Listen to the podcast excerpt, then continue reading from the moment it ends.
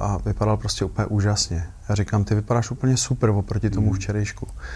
A táta mi říká, no já jsem blbý, já jsem si vzal o jeden prášek navíc, já už to nikdy neudělám, já vám to slibuju. No jo, jenomže pak začal prostě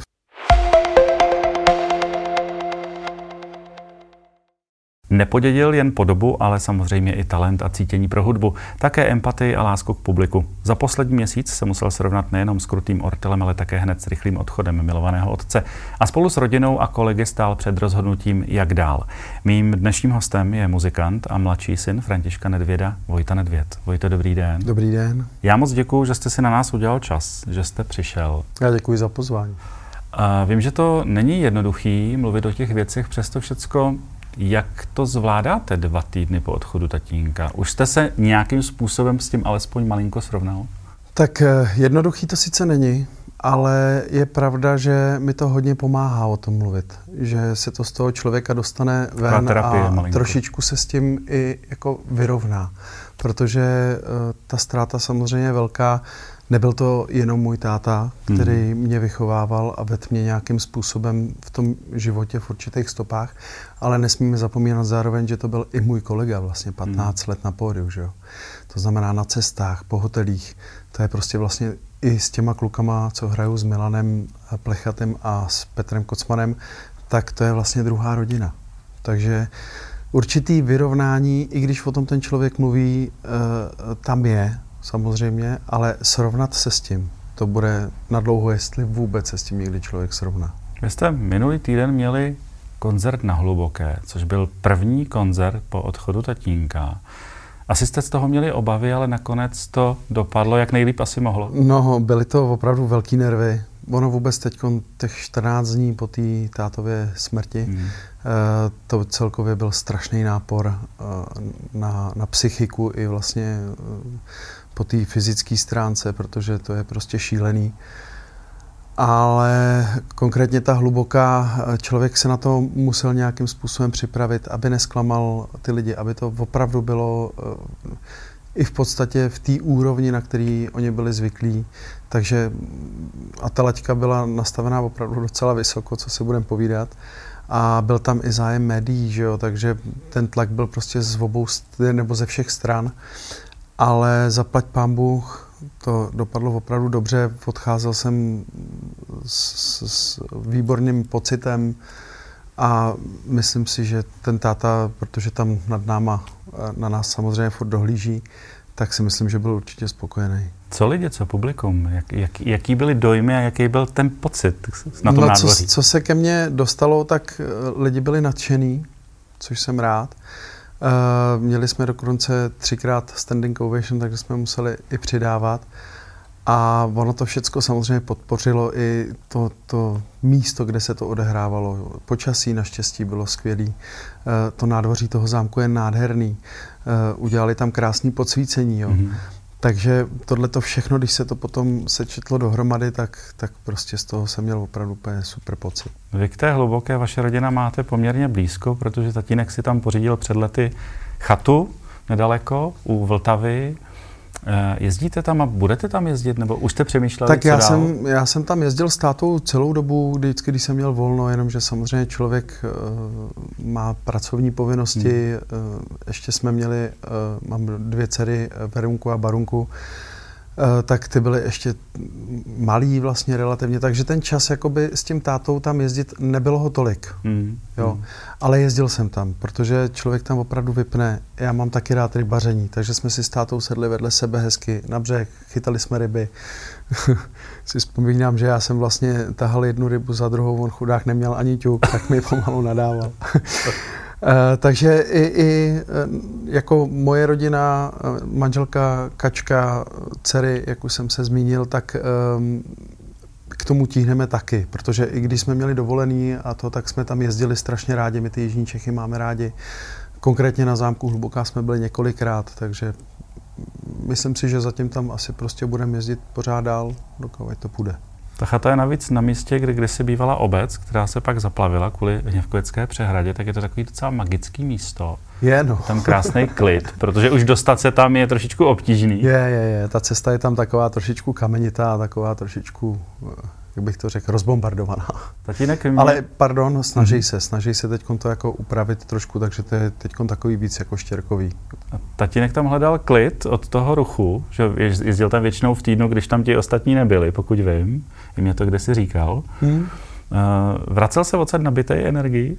Jo, docela jo, tak on táta, jak, jak byl takový pro rodinu, tak se sice sebral a řekl, já přijedu za pět dní, ale za tři dny už to nevydržel a už byl doma, protože mu tam zase bylo smutno právě, právě po té rodině. No.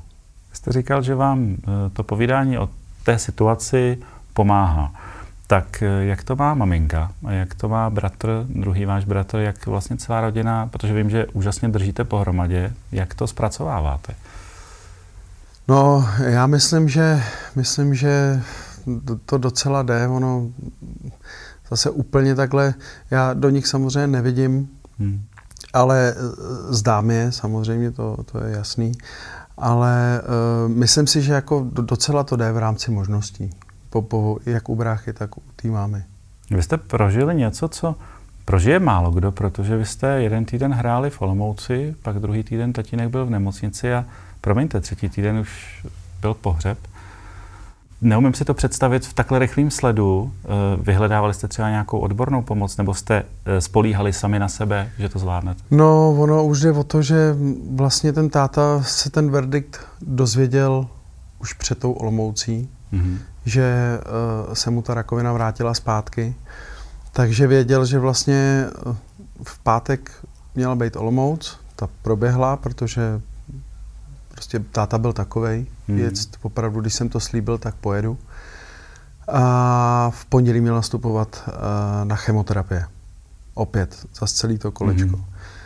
No a my jsme odjeli tu Olomouc, uh, tam byly takové docela spekulace, že už ten táta se necítil a že to bylo na něm vidět, že už to jako zasahuje, ale to nebylo zapříčiněný tou rakovinou, nebo respektive takhle. Uh, vlastně Částečně bylo, ale ten důvod, proč ten hmm. táta byl takovej uh, malátnej a takovej, jaký byl, tak bylo to, že vlastně dostal prášky, protože ho bolely záda. Mm-hmm. Za to mohla ta rakovina, začaly mm-hmm. ho bolet vlastně záda a, a to lezlo mu to trošku i do kostí.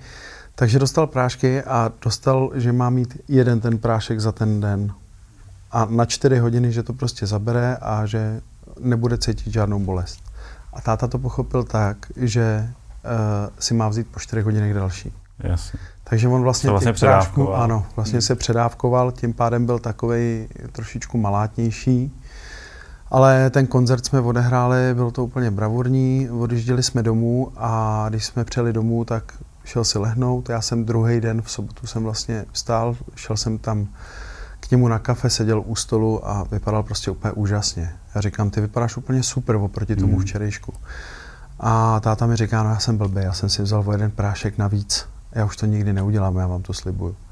No jo, jenomže pak začal prostě v tu sobotu večer už jako pospávat. Člověk si říká, no tak Olomouc, že jo, v tom no, jeho stavu, mm. tak samozřejmě to tělo si musí oddechnout. No, jenomže on spal celý, celou noc a v neděli spal vlastně celý dopoledne, protože odpoledne už jsme pak řekli, že už by bylo lepší ho převíst, protože nepil, nejet, vlastně léky si nebral, protože hmm. prostě ty oči neudržel. Takže po konzultaci eh, s doktorkou jsme teda soudili a převezli jsme ho do té nemocnice, kde opravdu zjistili, že je dehydrovaný, hmm. takže ho tam napíchli na kapačkách, eh, naplnili, nebo jako zavodnili ho a převezli s tím, že v pondělí začnou ty chemoterapie. No že to tělo musí nejdřív stabilizovat. A ty už teda nezačaly? Ty už nezačaly, protože to tělo hm, mělo napadený játra hmm. tou rakovinou ledviny. Játra uh, teda zjistili, že uh, se jim podařilo stabilizovat a s těma ledvinama se pořád bojovalo. Takže to tělo vlastně nebylo připravené na ty chemoterapie, proto vlastně jako by nezačaly. A on znal ten svůj stav až takhle do podrobná, jako byl seznámený s tím, že to je kritický vlastně? Uh, já si myslím, že určitě, že o tom byl seznámený, ale jak byl bojovník, tak prostě bojoval opravdu do poslední chvíle. A e, sdělili mu třeba, tak jako těm pacientům občas sdělují v tomhle stavu, kolik mu takzvaně zbývá času, nebo se o tom nebavili? To se nikdo neodvážil, to, mm-hmm. jako, to nikdo mm-hmm. nevěděl, že jo. Ani, to, ani, ani já v podstatě, který jsem s ním byl opravdu i na těch koncertech a, a, a trávili jsme ten společný čas i doma, tak e, bych netušil, že během 24 hodin se to takhle všechno obrátí, protože já jsem tam byl s ním, za ním jsme byli v sobotu, hmm. to byl ještě takovej vůči té nemoci byl relativně v pořádku, že normálně se s náma bavil, seděl chvíli, pak ho teda začaly bolet ty zárak se na chvíli zase natáh. A všechno v pohodě, říkám relativně k té nemoci. No a v neděli prostě, když jsme tam přišli, tak, tak byl úplně 180 stupňů. Byl, byl to najednou hmm. prostě šílený, šílený skok. Takže ani, ani já, takže nikdo nedokázal říct, jak, kolik vlastně zbývá času. A víte, co bylo tou příčinou, že se to takhle zlomilo najednou? Nebo... Uh, nejspíš ty ledviny, mm-hmm. protože on s těma ledvinama bojoval, bojoval i předtím. Mm-hmm. On s nima měl problémy. Takže nejspíš to vypadá, že ty ledviny prostě nevydržely. No. Když jste se teda viděli naposled, tak stihl vám ještě něco říct? Stihl, ale tohle to hmm. opravdu si s dovolením nechám sám pro sebe, protože hmm. to je hmm. takový, mi to přijde až moc, moc soukromý. Hmm. A mm, řekl vám někdo, mm, co se blíží, nebo jste to asi vypozorovali sami? E, to člověk tak nějak hmm. potom vytuší, když, když vidí toho druhého člověka, jak vypadá v ten moment a jak to, takže si myslím, že ani, ani jako se nic říkat teoreticky nemusel. Ten zlom a ten odchod byl velmi rychlej, ale možná paradoxně proto, aby třeba dál netrpěl. Přijde vám to tak, že eh, byť je to smutný a byť je to strašně těžký přijmout, ale že ten člověk odejde v ty situaci, kdy ještě vlastně takzvaně důstojně odejít může, pro tu rodinu je to složitý. Já musím říct, je to prostě život. Hmm. Tohle to je opravdu život. Život začíná, život končí a ať to zní pro někoho možná i jako, eh, jak bych to nazval.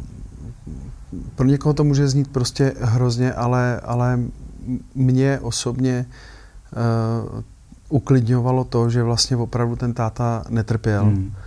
A že když jsem ho v tu neděli viděl, jak, jak jim je prostě v tom stavu, tak uh, mě uklidňovalo i to, že to opravdu bylo, bylo takhle rychlý. No. Říkám, ať to zní morbidně hmm. pro koho, Logicky, ať no. si to prostě, protože když potom vidíte, že některý ty lidi trpějí dlouhodobě, tak, tak eh, to je prostě hrozný pro obě strany. Mm-hmm. Takže přesně to, co jste řekl, že, že ten odchod byl takový důstojný a, a, a vlastně to bylo bezbolestný, protože on netrpěl žádnýma bolestma a bylo to rychlý. No. Když se ta situace přihodí, tak samozřejmě člověk, rodina si řekne, co dál. A vy navíc ještě muzikanti. Eh, řešili jste, jestli definitivně to nepověsit na řebík, nebo naopak jste si řekli, musíme pokračovat? Já prostě v tomhle jsem neváhal ani chvilku, tak dělám to 25 let. Eh, je to koníček a zároveň práce, což mě baví, což nemůže říct každý. A další věc je ta, že já to vlastně beru i tak trošku jako, jako poslání, jo? Mm. protože uh, když se podíváte v té dnešní době, to, to, toho násilí a to té zloby okolo, samozřejmě přičítám to bohužel i tomu covidu, jo, že ty hmm. lidi jsou takový podrážděnější, zavřeli veškerou kulturu, to hmm. není jenom, jenom, uh, jenom jako po muzikantské stránce, takže ty lidi nemají kde tu páru vypustit, nemají kde se pobavit. Jo. A já jsem vlastně neváhal ani chvilku, že bych, nebo nezapřemýšlel jsem ani nad tím, že bych to nějakým způsobem uh, pověsil na hřebík. Já, uh, i ten táta by mě prostě vynadal za tyhle ty, kdybych, kdybych nad tím vůbec zapřemýšlel. Ale říkám, beru to jako poslání, dělám to 25 let a chci u toho stoprocentně zůstat a, a chci těm lidem tu radost rozdávat a, a, a chci v tom pokračovat. No. Ehm, máte třeba plány do budoucna k nějaký lehký inovaci, k desce, ke klipu, co by vás naplňovalo, nebo co jste třeba i teďkovi slíbili, co třeba táta už nestihl dotáhnout? Tak eh, já jsem začal vlastně pracovat na nový desce, kterou jsem chtěl, nebo teď můžu říct, že ji chci vydat prostě ten příští rok. táta mě v tomhle podporoval. Byl to můj nápad, že vlastně po sedmi letech chci vydat zase solovou, solovou desku, solový CDčko a všechno se to tak hezky uh, prolnulo. Možná i díky tomu, jak se říká vždycky něco zlý je pro hmm. něco dobrý, tak i díky tomu covidu, protože člověk musel zůstat v tréninku, že musel uh, na tu kytaru trénovat, musel trénovat hlas, aby, aby uh, nezakrněl takzvaně. No a já jsem uh, začal spolupracovat s Petrem Hrdličkou z kapely Škvor, mm-hmm. což je zpěvák, kytarista, skladatel. A on mi začal psát texty. A já jsem řekl, já si k tomu prostě chci zkusit udělat sám melodie.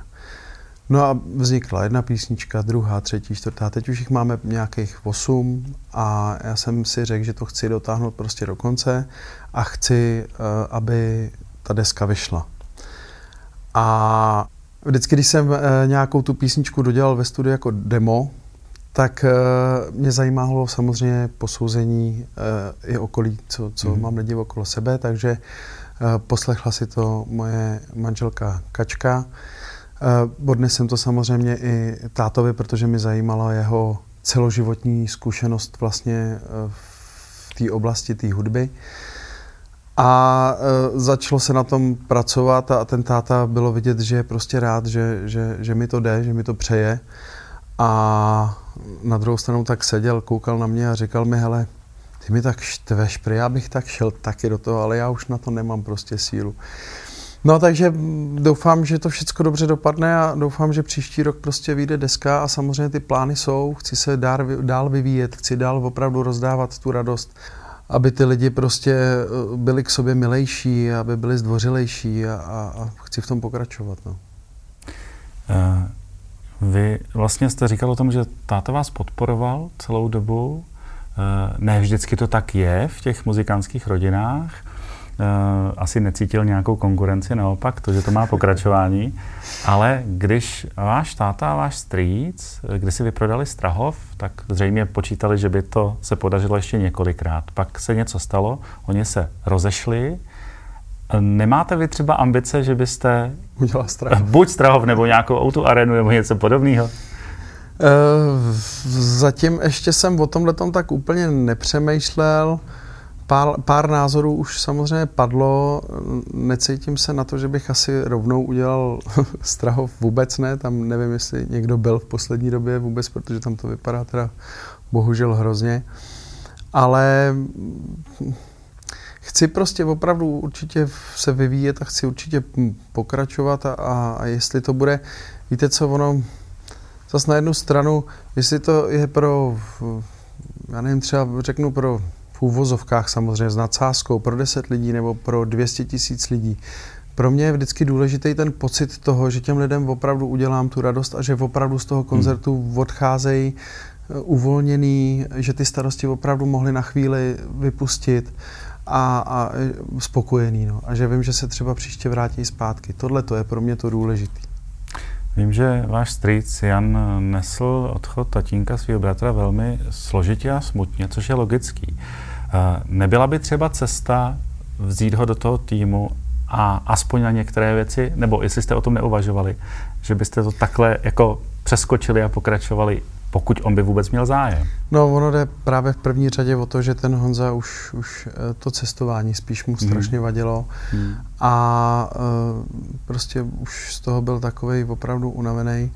Zkoušel to, co já vím, že, že si párkrát jakoby vyjel zahrát, ale já si zas na druhou stranu říkám, že v podstatě teď bych měl být asi opravdu sám za sebe mm. a pokračovat v tom, protože ono se to potom samozřejmě mlátí. Já jsem si řekl, že prostě budu opravdu upřímný, takže ne, nebudu nějakým způsobem zastírat a obcházet. E, ono se to potom mlátí v závěru v tom, když by člověk chtěl jet jakoby sám za sebe jako Vojta Nedvěd, a lidi by i věděli, že ten Honza eh, je tady ta možnost, tak prostě potom samozřejmě vemou to uh, s tím Honzou, což je potom strašně těžký, mm. protože ten Honza, jak už jsem řekl, uh, nechce moc jezdit z tohohle mm. toho důvodu toho mm. cestování.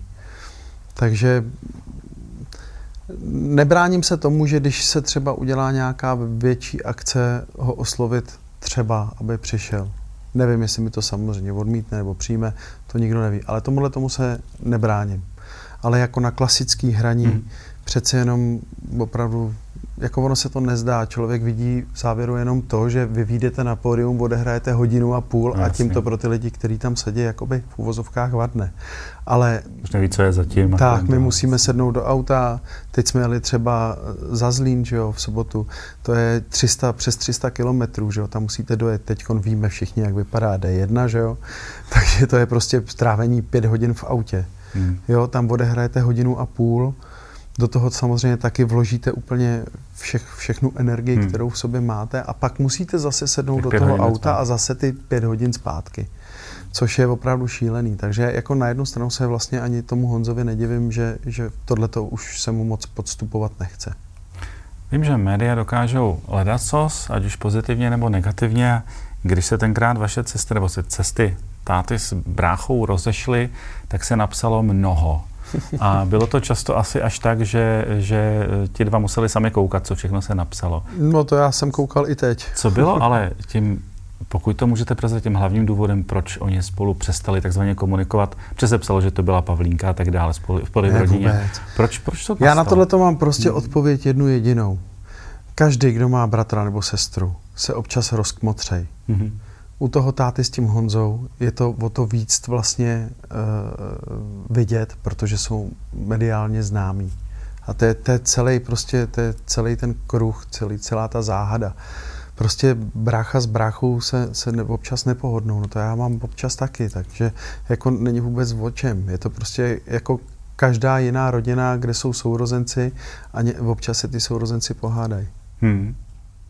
A vždycky musí být ten jeden, který přijde a Přesně řekne, tak. vykašleme se na to. Přesně tak. Váš strýc přišel uh, v době, kdy váš tatínek s maminkou slavili zásadní výročí svatby. Přišel jim popřát. Vnímal jste to jako zásadní krok? No, tak já zase vím to pozadí hmm. toho všeho.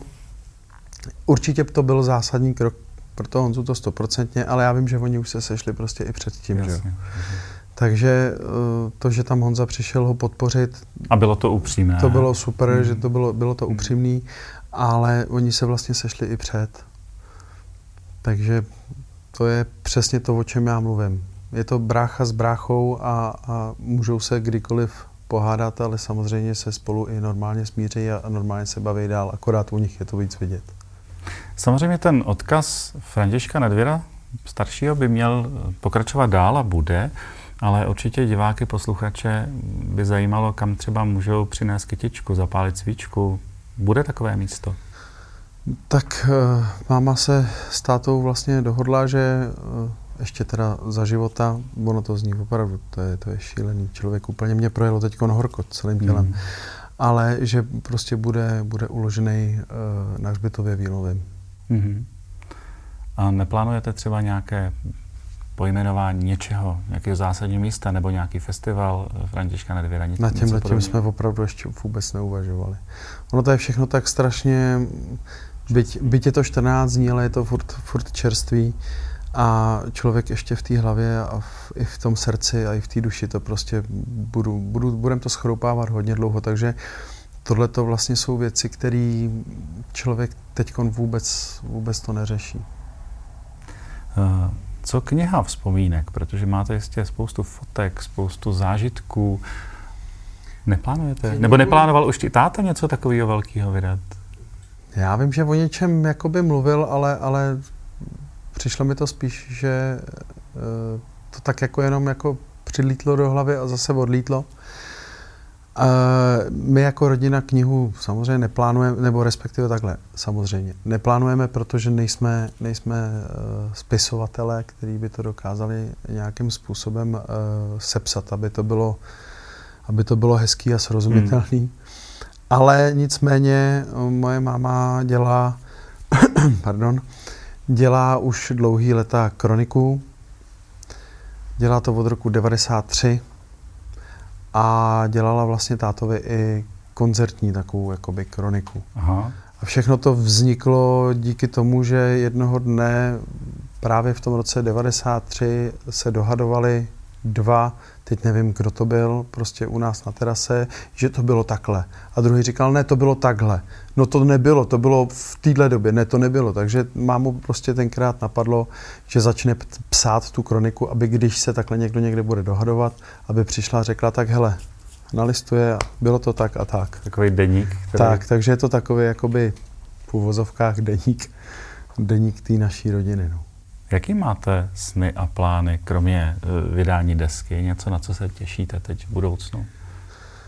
No sny a plány jsou, to jak už jste zmínil, vlastně jsou jasný. Prostě chci opravdu hrát, hrát, hrát. Chci dál, dál uh, rozdávat tu radost. Chci se dál vyvíjet, uh, doufám, že tím správným směrem. A samozřejmě člověk při té vší práci, a to už je zase jedno, jaký člověk, ať prostě kdokoliv, musí myslet i na, na ten relax a na to, na to vypuštění e, té práce, kterou vlastně dělá. Takže plnit si svoje určitý sny, který mám a, a doufám, že všechno klapne tak, jak má a, a doufám, že ten táta nade mnou bude pořád stát a bdít a no, on bude. A bude mě, bude mě eh, kontrolovat a povede mě tou, tou správnou cestou. No. A když chcete vypnout, relaxovat, zaměstnáte se manuálně nebo čtete, co vás baví? Já většinou se zaměstnávám manuálně, protože, eh, jak jsem již zmínil, my bydlíme venku za Prahou, takže tam je samozřejmě zapotřebí spousta práce, údržby, který teď jsem ani nějak nestíhal, ať už je to tráva, ať to jsou různé opravy a já nevím co. A když chci opravdu úplně si vyčistit hlavu a úplně vypnout, tak si vemu sebou eh, kačku, manželku a sedneme na motorku a prostě vyrazíme po, po eh, okreskách, rozhodně ne dálnice, ale okresky a užívat si tu, tu, tu jízdu a jít se projít prostě eh, jedno kam, jestli my jsme byli teď třeba v Českém Švýcarsku, mm-hmm. Uh, takže to bylo úplně super a, a člověk si opravdu tu hlavu vyčistil a, a, a vypnul. Takže procházky, jízda na té motorce a, a nebo prostě voda, sezení u vody, jak jsem jí zmínil, ty ryby a to. Ale i ta manuální práce pomáhá k tomu, aby člověk vypnul. Ale je pravda, že u té manuální práce spíš já uh, přemýšlím hodně a Aha. srovnávám si myšlenky, co, co právě teď po tom, co ten táta odešel, tak vždycky mě napadly nejvíc ty, ty myšlenky se mi srovnaly, nenapadly, ale srovnaly se mi právě při těch manuálních pracích, protože člověk pracuje a tak si jak jako přemýšlí, jak, jak udělat tohle, jak tohle. No tak já přeju, ať se všechno daří, ať se i ta rána v tom srdci zahojí co nejdřív. Jestli vůbec. Já myslím, že čas zahojí spoustu věcí. Je to pravda, no. Děkuji, že jste přišel, děkuji za upřímnost, že jste si na nás udělal čas a v téhle době, že jste svolil a hezky popovídal a zavzpomínal, protože to je to asi to nej, nejkrásnější. Já moc krát děkuji za pozvání a doufám, že to není naposled. Náš dnešní host Vojta Nedvěd.